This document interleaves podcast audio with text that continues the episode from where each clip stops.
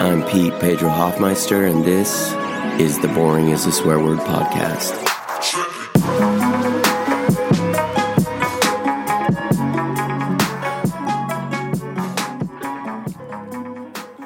Today's episode is titled The Gratitude Episode. First, credit where credit's due. How an adventurer becomes an adventurer. Second, my weird Greek tragedy experience. Third, the story of me being a homeless teen living for two weeks in a Dallas, Texas Greyhound bus station. Fourth, a note of love from my book editor. Fifth, geeking out with gratitude. Sixth, a Mother Teresa quote and something I'm grateful to have read this week. Y finalmente, a dedication and a request from the trout that I almost caught on the Willamette River the other night.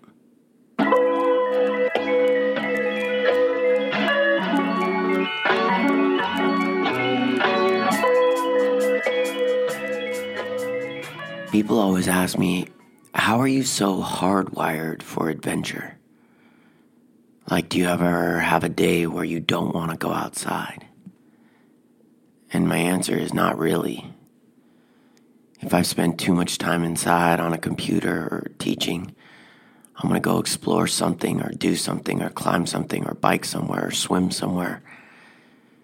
The other day I was biking through a park and I saw this fir tree that looked cool and I pulled my bike over and I put the kickstand down and I climbed up into the lower branches and then pretty soon I was a hundred feet up, climbing on thinner and thinner branches, looking out over the park and the river. And like a drug addict, I thought, how did I get here?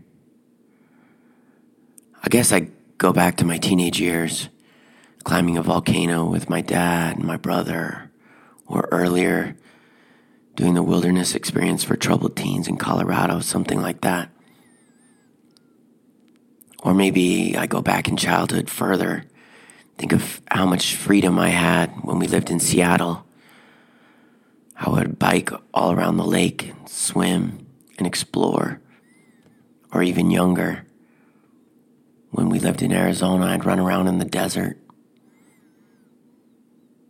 Or maybe when my dad took a residency in Switzerland, when we lived in Switzerland or the south of France in Montpellier, my mom would send me shopping by myself to go get food for the family and I would go in a store and I wouldn't know if I would be able to speak the language. And I would get this excited feeling, just wondering if I'd be successful in my little adventure as a seven year old. I guess I could take it back then. But then, uh, knowing what I know about psychology, it's probably even earlier in childhood that I was hardwired for adventure. So going back and back and back, if I'm going to give credit where credit's due, I think I'm an adventurer because of my older sister, Hillary. When I was a little kid, Hillary was the older sister that everybody wished they had. She was an amazing, inspiring maniac. To understand Hillary, the first thing you have to know is she doesn't need sleep. She was one of those kids that could play super hard all day long, all evening long, into the night, get called in, eat dinner, and not be tired. When Hillary went to bed, she wouldn't go to sleep. She'd stay up. When Hillary went to bed, she wouldn't go to sleep, she would wait. She might read or something. She might stay in bed maybe for a while but she certainly wasn't sleeping. For example, when Hillary was a toddler, one night she went to bed, but she didn't go to sleep. My parents went to bed and they went to sleep, and then Hillary got up. She got up and she went into the dining room and she got a chair. Remember, she's a toddler. And she slowly pushed it all the way across the room to the front door. And then she got up on this chair and she reached to the bolt lock and she undid the bolt lock. And then she moved the chair and she opened the front door of the house. And my toddler sister walked outside, left the front door of the house wide open, went down the walk to the sidewalk, turned left, and walked down the street. It was December, winter, middle of the night. My toddler sister Hillary is just walking down the street. My parents wake up because something felt off. You know, parent sense. And they get up, look around the house, and they find Hillary's not in her bed. And then they discover the front door open. And they freak out. And they run outside. And they search up and down the block. And they find Hillary down the block, just toddling along December, middle of the night. And she's looking at all the Christmas lights. That's why she went outside. From the car, she'd seen them earlier, before she went to sleep. She just decided that later she'd go back out and look at them again. And she wanted to go when she could look at them on her own. And that's the kind of toddler that she was. And I was less than two years behind her, and she was everything to me. My mom describes me as a quiet child. When I was young, I would mostly stay quiet and watch. I was always observing. And most of what I was observing was my older sister, Hillary. I remember one time after we moved to a new house, it was this tall, old house on a hill. And I slept in a bedroom that was on the second story. And I went to sleep one night woke up in the middle of the night to my older sister, Hillary, shaking me awake. She'd never gone to sleep. She had an idea. She was seven, and I was five. And she told me to open my window, and I was sleepy, so I didn't know what she was talking about. So she reached across me and cranked open my window. And my window stood just above the roof. And she crawled across me, and she sat on my windowsill, and hopped down onto the roof. She was like, Follow me. So then I, I got up and got on the windowsill and hopped down, and suddenly we were on the roof. And she showed me how to explore the roof, climb around on it, up onto the second story roof. And then she sat down, and I sat down next to her. And we talked. And we talked through the middle of that night. And then it became a ritual after I'd gone to sleep and Hillary had waited a while, she'd wake me up and we'd go out on the roof and we'd talk and we'd look at the stars and we'd look at the moon. And we'd crawl around, scramble, sit again. And it was so much fun. And that became our thing every single night until the elderly neighbor, Judith, told my parents that every night in the middle of the night, their little kids were out on the roof where they could fall off and break their necks. And we got in trouble, and our windows got locked shut. And our families went on adventures, but Hillary was always the most intrepid, the bravest. I have this picture of her when she's six years old, and she's jumping over this creek. She's got this huge stick in her hand, and her hair is long and tangled behind her. And I don't see how she's going to land without hurting herself but somehow she did. Then, when I was seven, my dad took a residency in Zurich, Switzerland. And we explored so many places in Europe. Then, when I was 10, we went back again to Switzerland, Lausanne, and then we went to Montpellier, France, in the south, for a summer. And we explored the city of Montpellier. And Hillary was always the leader. She was always figuring things out. She was 12 years old. And then when she was 14, she did an exchange to Europe. She was by herself there with the family. And she was so brave, and I wanted to be like her. So then, when I'm just 15, and we talk our parents into letting us backpack Europe, When Alan's 14 and I'm 15 and Ellie's 16 and Hillary's 17, the reason we're allowed to go, the reason that all the parents get on board, is because Hillary is going to be on the trip. And Hillary's capable of anything. She speaks multiple languages. She can read any map. She makes quick, good decisions. She was incredibly capable. She was a good student. There was no reason why she couldn't be the leader of four teenagers in Europe by themselves, even though she was only 17. So we went. And there were a lot of adventures, but there's one moment that sticks out to me. We were on a train from the Camargue in La Sud de France going into Italy, and something had happened internationally. The United States had done something, but there was no internet then. Nobody had phones.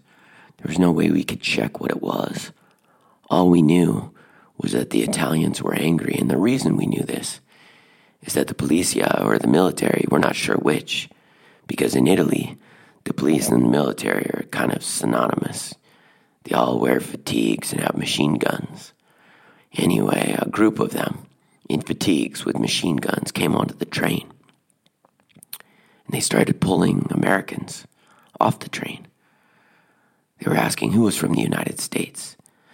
Who's from the United States? And if they found someone from the United States, they would pull them off the train. They would grab their luggage and they would open it up and they would just throw it out onto the platform, just scatter their luggage everywhere. Just clothes, personal belongings. They were really angry about something. We didn't know what. And these men with machine guns and fatigues are coming down the train and ripping U.S. citizens off the train, and the four of us are just teenagers. And Hillary turns to me, and she looks me right in the eye, and she says, Start speaking French. And she looks at Alan and Ellie, and she says, Shut up. And she looks at me again and she says, French. And I start speaking French to her. And she starts speaking French back to me. And we're just conversing in French. And I'm trying to stay calm, but Hillary's completely calm. She knows exactly what she's doing. She's speaking these long, elaborate sentences in French, and I'm trying to piece together words, interjecting, trying to speak French back to her. And Hillary's just speaking and speaking and speaking in French. And the military police come along and they walk right up next to us. And Hillary's just looking me right in the eye and just calmly speaking French. And I say a couple words back to her in French. And the military police, they look at us and they walk on by. And down the train further, they grab the next group of Americans. And to them, we weren't American at all because Hillary was always quick on her feet.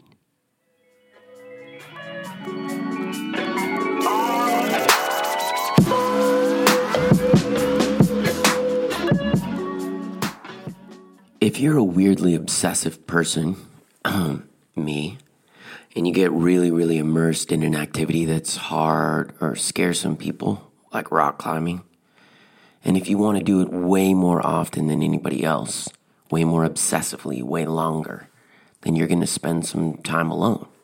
You're going to have to figure out a way to say climb by yourself. So at my local crag, I figured out how to rope solo so that I could run more laps than anyone would ever want to blame me on. And I could climb more feet per day, climb more routes per day, do the same thing 15 times in a row without annoying the person that I'm with. But also, sometimes that means exploring and finding your own new routes, things that other people haven't climbed. And at the columns, most of the routes have been climbed. So one summer I started bouldering the small, terrible, short routes to the right, sometimes with my friend Jeff and sometimes just by myself. Summer mornings, solo, nobody else there me climbing awful routes that nobody else would ever climb because actually they're not that good. To be able to picture this scene, you have to understand that the right side of the columns has about 15 foot boulder routes above a sloping, grassy, and rock hillside, so there are no flat landings. So if you fall, you're gonna fall, hit the ground, and then tumble. One morning I'm there by myself and I'm climbing an arete, a layback arete. And a layback is really bad to climb by yourself because when you fall, you spin. So it's not just that you fall down, you also spin in a circle as you fall. So there's a twisting motion to your fall. But I was climbing a route that I climbed before, so I thought, ah, oh, I've got this in hand. I'll just climb, you know, one go on this and then move on to a new, better, safer route. Except I didn't. Instead, I went up this arete and I pressed hard into the layback. And when I was almost at the top on the second to last move, my foot slipped and I fell. But I fell spinning. So my body spun and I went face out and I hit my butt on a rock halfway down. So I popped onto that rock and that flipped my body upside down. And then I was falling face first and I hit the slanted hillside face first and I went down into the grass and the rocks and I hit my forehead directly on a wide, flat 18 inch rock. And in the middle of that rock was one tiny triangle, this one little piece of stone that stood up. And that piece of stone punctured my forehead perfectly. Just popped the tiniest little hole, about one centimeter high and one centimeter wide, just a perfect round hole in my forehead. I stood up to my feet fine other than the little puncture of my forehead. But because there's so much blood to your brain, so much blood in your head, that little centimeter by centimeter hole, that little finger size hole just spurted blood and it was just gushing, just. And so I'm leaning over, spurting blood all over this rock where I've punctured my forehead. I'm spurting blood onto the rock where I punctured my forehead, and I don't know what to do. And I'm all by myself. And I look to the parking lot and there's no one there. So I put my left index finger in the hole in my forehead and just stop it up. I'm standing there all by myself, my left index finger in the hole in my forehead, stopping it up. I can't remove it because my head will start bleeding badly again. And I look back at the parking lot and there's still nobody there. And it's still early morning and I'm by myself. And I walk over to my Jeep and I look in the mirror I see the blood all over my face and my forehead and my index finger stuck in the hole that I can't do anything about. And I don't know what to do. Who knows what to do in that situation? I thought about driving myself to urgent care to get stitches. I thought about going to the ER, but that seems stupid for one little hole in my forehead. So instead of doing either of those, I just drove home. One handed stick shift, steering wheel, kept my left index finger in the hole in my forehead. Got home, told Jenny what happened. She kind of looked at it and thought about it, and I took my index finger out, and my forehead started to bleed again. But then she helped me and she superglued the hole shut, and then we put multiple steri strips over the top and then I just pressed on it for a long, long time and just hoped that it would bind, that the glue would bind, that the steri strips would bind. And after half an hour, I took my hand off and the glue held. Steri strips held. We realized that I probably didn't need stitches. I was probably fine. So I didn't climb for a couple days. I just let my forehead heal. I figured exerting and popping that open and bleeding wouldn't be good, so I waited a couple days and then I went back to the columns by myself to Boulder in the morning again.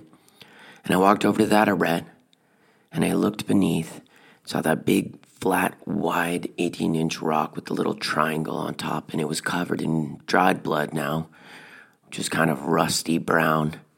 But the rock was a blood rock, and I thought I better move that in case anybody else tries this arete and flips upside down and falls down the hill and hits this rock face first, which nobody would ever do because one, nobody would ever climb that route by themselves, and two, nobody would ever perfectly hit that rock the way I did.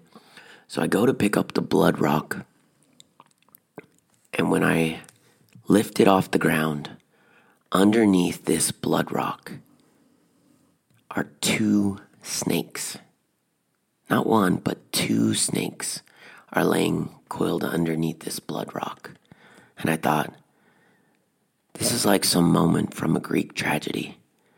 And then I thought, maybe the snake spared me. And then I thought, maybe I should be grateful.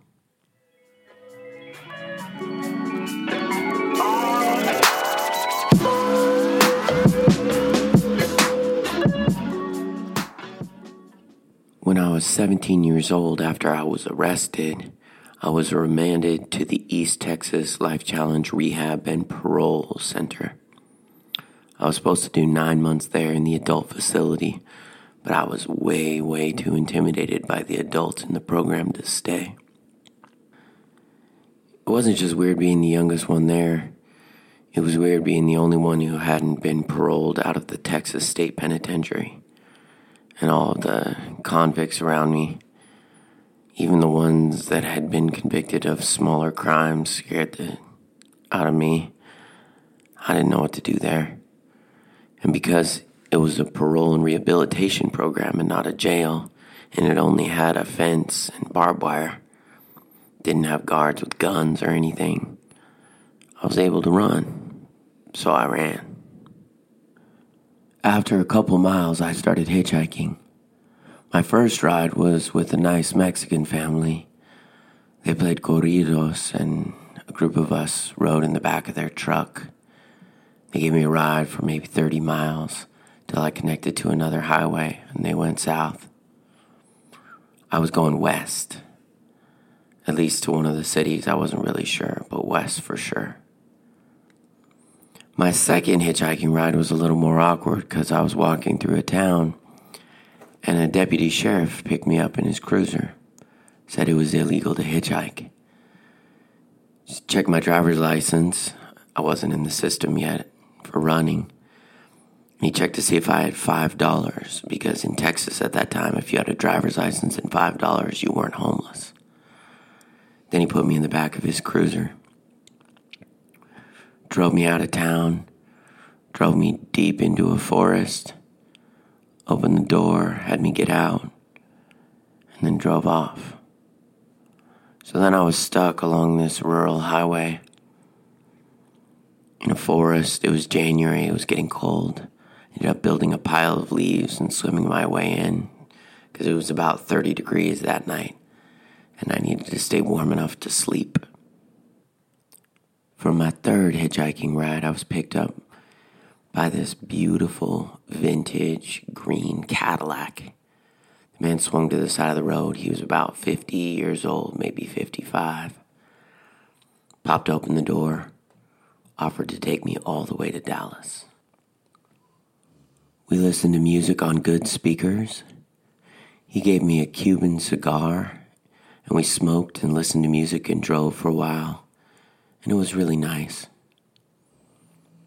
Until he revealed that he was a pedophile, and he propositioned me for a half an hour straight, which wasn't wonderful.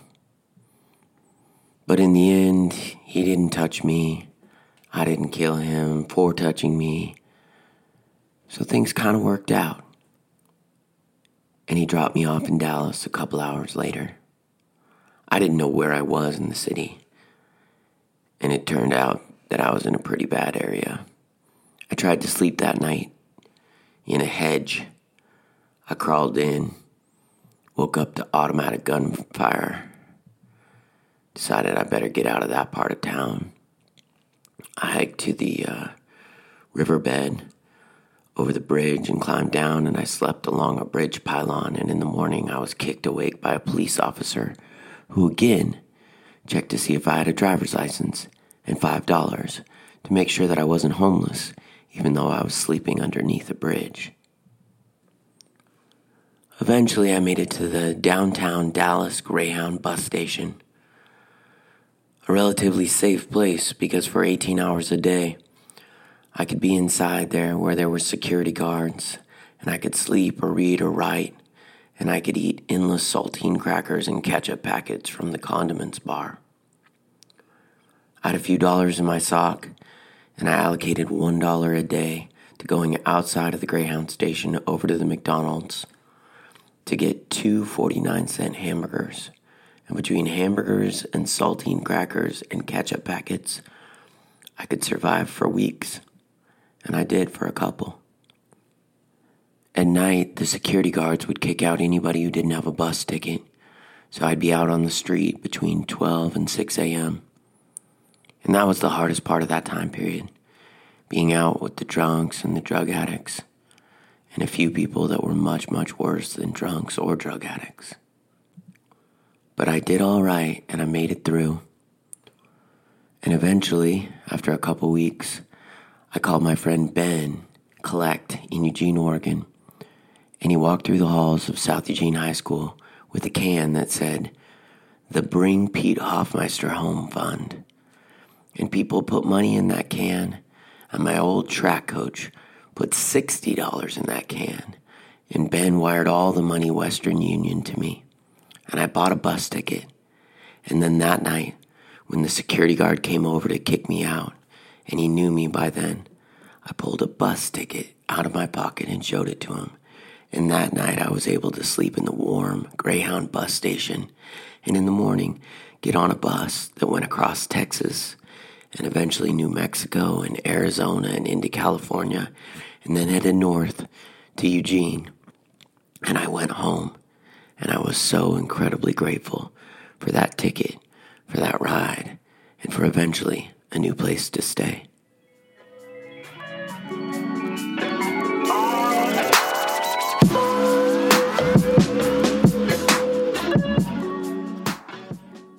I remember being a young, aspiring writer and hearing that famous international best-selling author Jack London was rejected 400 times in his career.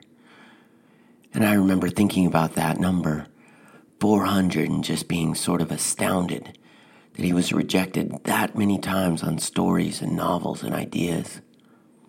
But now, only 20 years into my career, I've been rejected more than 600 times. And I've been fortunate enough to publish poems and stories and essays in five books, but rejection's just part of making art. So you get sort of used to rejections or bad Amazon reviews or funky Goodread reviews or all those kinds of things. But since this is the gratitude episode, you eventually have the opportunity to get a letter like this from your editor after you turn in a book draft. Hi, Peter. I finally read the last 60 pages on my flight from New York to Denver yesterday, and then spent the following leg from Denver to Eugene processing that reveal in the last chapter. Wow. Pardon the language, but I think it's effing fantastic. You're right that it's different from This Is the Part, but different in ways I admired and enjoyed. And both books share this incredible ability to dig into readers' hearts and give us no choice but to empathize deeply with the characters you've written. It might be a slightly harder sell in stores just because the content is somewhat heavier, but I find that I really don't care. It's a beautiful, beautifully constructed novel. This is going to sound kind of weird, but reading it felt almost like cracking open a filbert shell to find a perfectly formed, perfectly symmetrical nut inside. I'm going to have to think long and hard about what, if anything, can be improved upon in the editorial process. Catherine.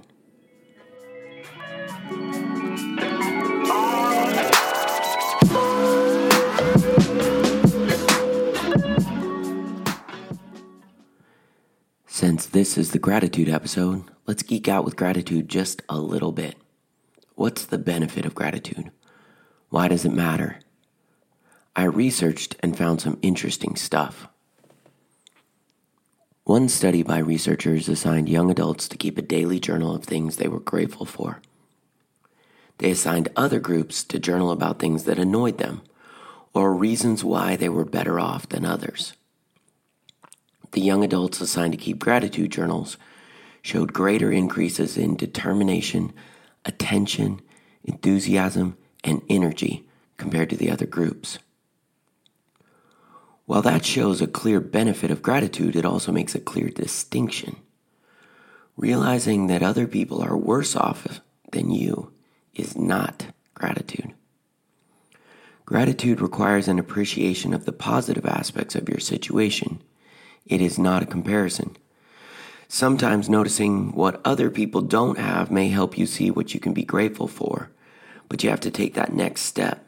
You actually have to show appreciation for what you have for it to have an effect. In a different study, subjects assigned to journal weekly on gratitude showed greater improvements in optimism. And that makes sense. But that's not all. Gratitude journaling also influenced their behaviors. For example, keeping a gratitude journal caused greater improvements in exercise patterns. Journaling about gratitude also had some weird physical, psychological effects. After a few weeks, subjects noticed a reduction in physical ailments. So, participating in this gratitude project made these people experience fewer aches and pains. I also found a study where a group of Chinese researchers looked at the combined effects of gratitude and sleep quality on symptoms of anxiety and depression. They found that higher levels of gratitude were associated with better sleep and with lower anxiety and lower depression rates. Sleep is one of the many vital things controlled by the hypothalamus. Since gratitude activates the hypothalamus and, in fact, our entire limbic system, when we're thankful, it becomes easier for us to fall into deep, healthy, natural sleep. This, of course, has a domino effect on our health, spreading the benefits of gratitude practices even further. For instance, sleep is connected to many bodily functions, and enough of it can remedy anxiety, depression, pain, and stress. Sleep also boosts our immune systems, meaning we become healthier overall. Finally, in a recent gratitude research study, where subjects were asked to write letters to people expressing their gratitude, researchers found that all anxious and depressed subjects who participated showed significant behavioral changes. Using MRI scans, it was determined that not only was there an increase in neuromodulation brought about by changes in the medial prefrontal cortex, but subjects were better able to manage negative emotions like guilt and were more willing to be helpful, empathetic, and kind. Once again, linking the benefits of gratitude to other positive emotions.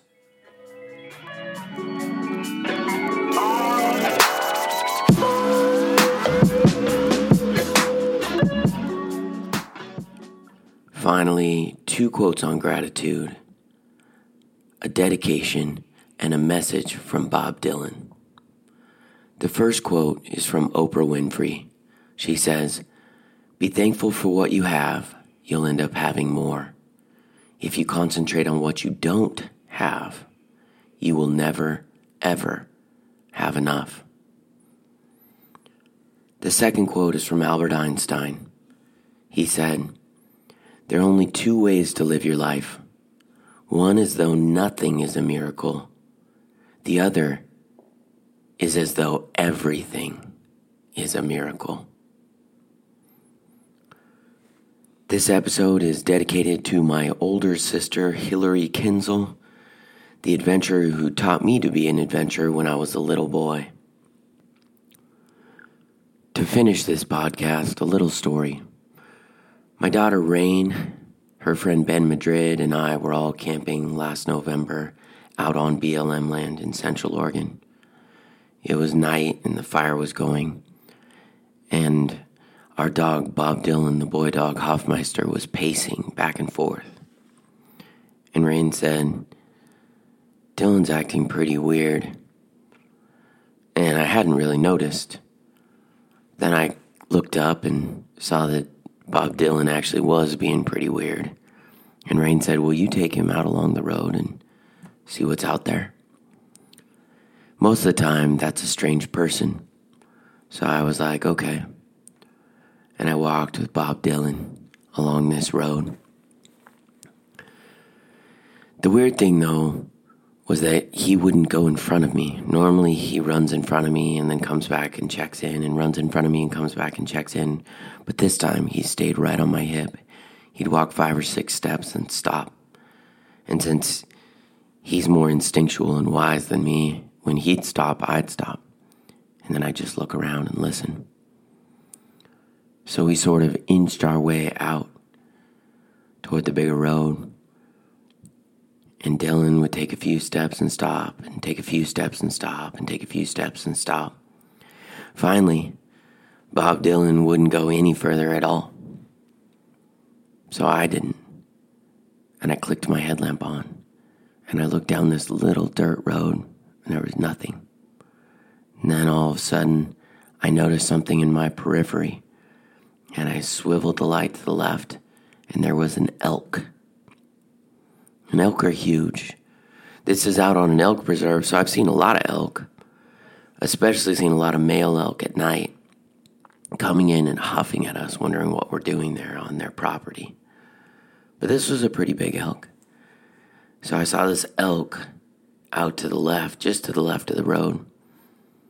And then I swung my headlamp back right, and above a bush was the face of a bear. And I'd never seen a bear out there. And so I just trained my headlamp directly on the eyes of the bear. It was sitting just to the right of the road, maybe 25 feet from me and from Dylan. And Dylan didn't even growl, he just stared right at the bear's face. And then as we were staring at the bear's face, I realized wait, that's not a bear. It was looking straight at us. It was a predator. It was a big face. But it was actually a mountain lion. Which is kind of a weird moment when you realize that the big carnivore you're looking at is actually a different kind of big carnivore. Now, I knew there were no bear out there, I think there were no bear out there, but there are mountain lions. So I'm looking at it and I realize if it's that big, it's probably 150 pounds. It's a small bear, but it's a huge mountain lion and it's staring straight back at us. And I realized that it was tracking that elk. And so I was actually a minute too early to see that mountain lion attack that elk. I couldn't swivel my headlamp back, but Dylan moved just a little bit, and the elk got spooked and it sprinted up into the rocks, and it sounded like a horse falling down and clattering among the rocks, and then it was gone. But I kept looking at the mountain lion. And it just stared at us malevolently, like, I can't believe you wrecked my dinner. You pretty much wrecked the next couple weeks for me. And the mountain lion stared at us, and we stared at the mountain lion, and it took about 45 seconds.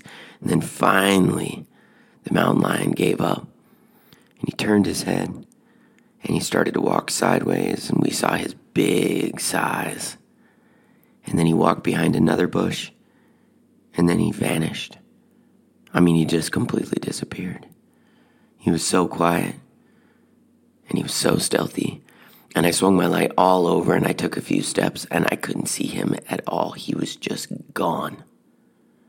So I waited some more, and I looked down at Bob Dylan, and he was just looking out into the brush. And so I just waited with him. I figured when he was ready to go, he was finally safe to go. And eventually he turned around. So I turned around and we walked back along the dirt to the fire ring. But as we were walking back, Bob Dylan turned to me and he said, Ask for a five star review for this podcast.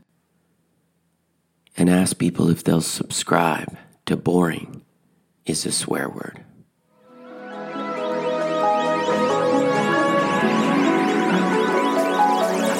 and my